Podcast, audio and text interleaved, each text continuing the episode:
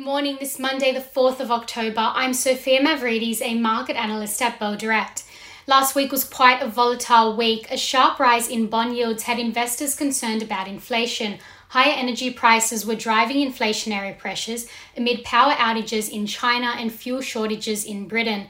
Fuel prices in Britain hit an eight year high last week. China has suspended power supply and are rationing electricity as Beijing aims to cut carbon emissions as well as coal shortages due to production capacity. Demand for coal has increased and the cost has soared.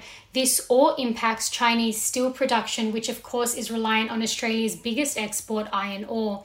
The power shortage affects supply, has increased prices, and pushes China's producer price index higher, therefore, may lead to higher inflation in consumer prices. So, the energy crisis weighed on inflation fears last week. However, on Friday, US Treasury yields sharply fell after a favored inflation update. That's after the 10 year rate hit its highest point since June earlier in the week. Friday's sell off saw Australian shares close 2% lower last week. It was the fourth straight week of declines. Banking stocks were the worst performers. All four major banks tumbled, with CBA down the most. Mining stocks also fell, while travel stocks were higher after Prime Minister Scott Morrison announced international borders will open in November. In overseas markets, European stocks closed in the red on Friday after economic data released showed Eurozone inflation hit a 13 year high. Inflation rose 3.4% in September, the highest reading since September 2008. The Stoxx 600 closed 0.4% lower. There was, however, a broad rebound in New York. All three major benchmarks advanced. President Joe Biden is working on a major infrastructure bill, and the rebound followed a surge in US consumer spending for August. The Dow gained 480 points, the S&P 500 rose nearly 1.2%, and the Nasdaq gained 0.8%. The 10-year Treasury yield fell on Friday back below 1.5%. Shares tied to the economic recovery were also boosted by pharmaceutical company Merck. Its shares jumped nearly 8.4% after announcing a new oral COVID 19 treatment, and that also boosted travel stocks. As for what to watch today locally, Following US equities, the SPI futures are suggesting the ASX 200 will open 0.7% higher. And take note that October is historically another volatile month. As for upcoming dividends, BSA Limited BSA goes ex dividend today. And some of the most traded stocks on Friday by Bell Direct clients were Fortescue Metals FMG and Mineral Resources MIN as mining stocks all dropped.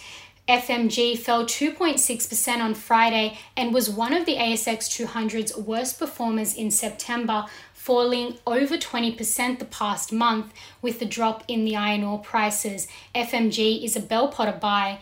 MIN fell 6.9% on Friday, and that is a Citi buy.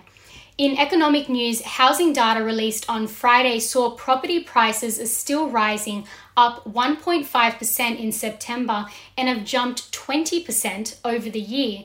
Economic updates in the week ahead include balance of trade data for August and the RBA's interest rate decision released tomorrow and building permits out on Friday. Moving to commodities, the oil price has lifted 1.1% and is trading above 75 US dollars, supported by tighter supply and high demand ahead of OPEC's meeting next week.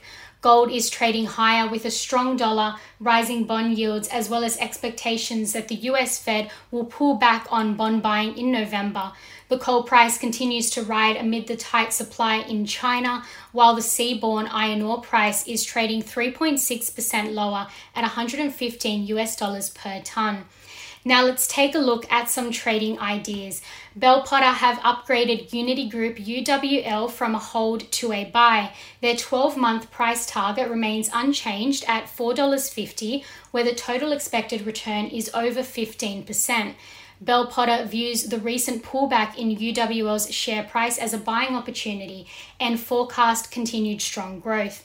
UWL closed lower on Friday at $3.82, implying 17.8% share price growth in a year.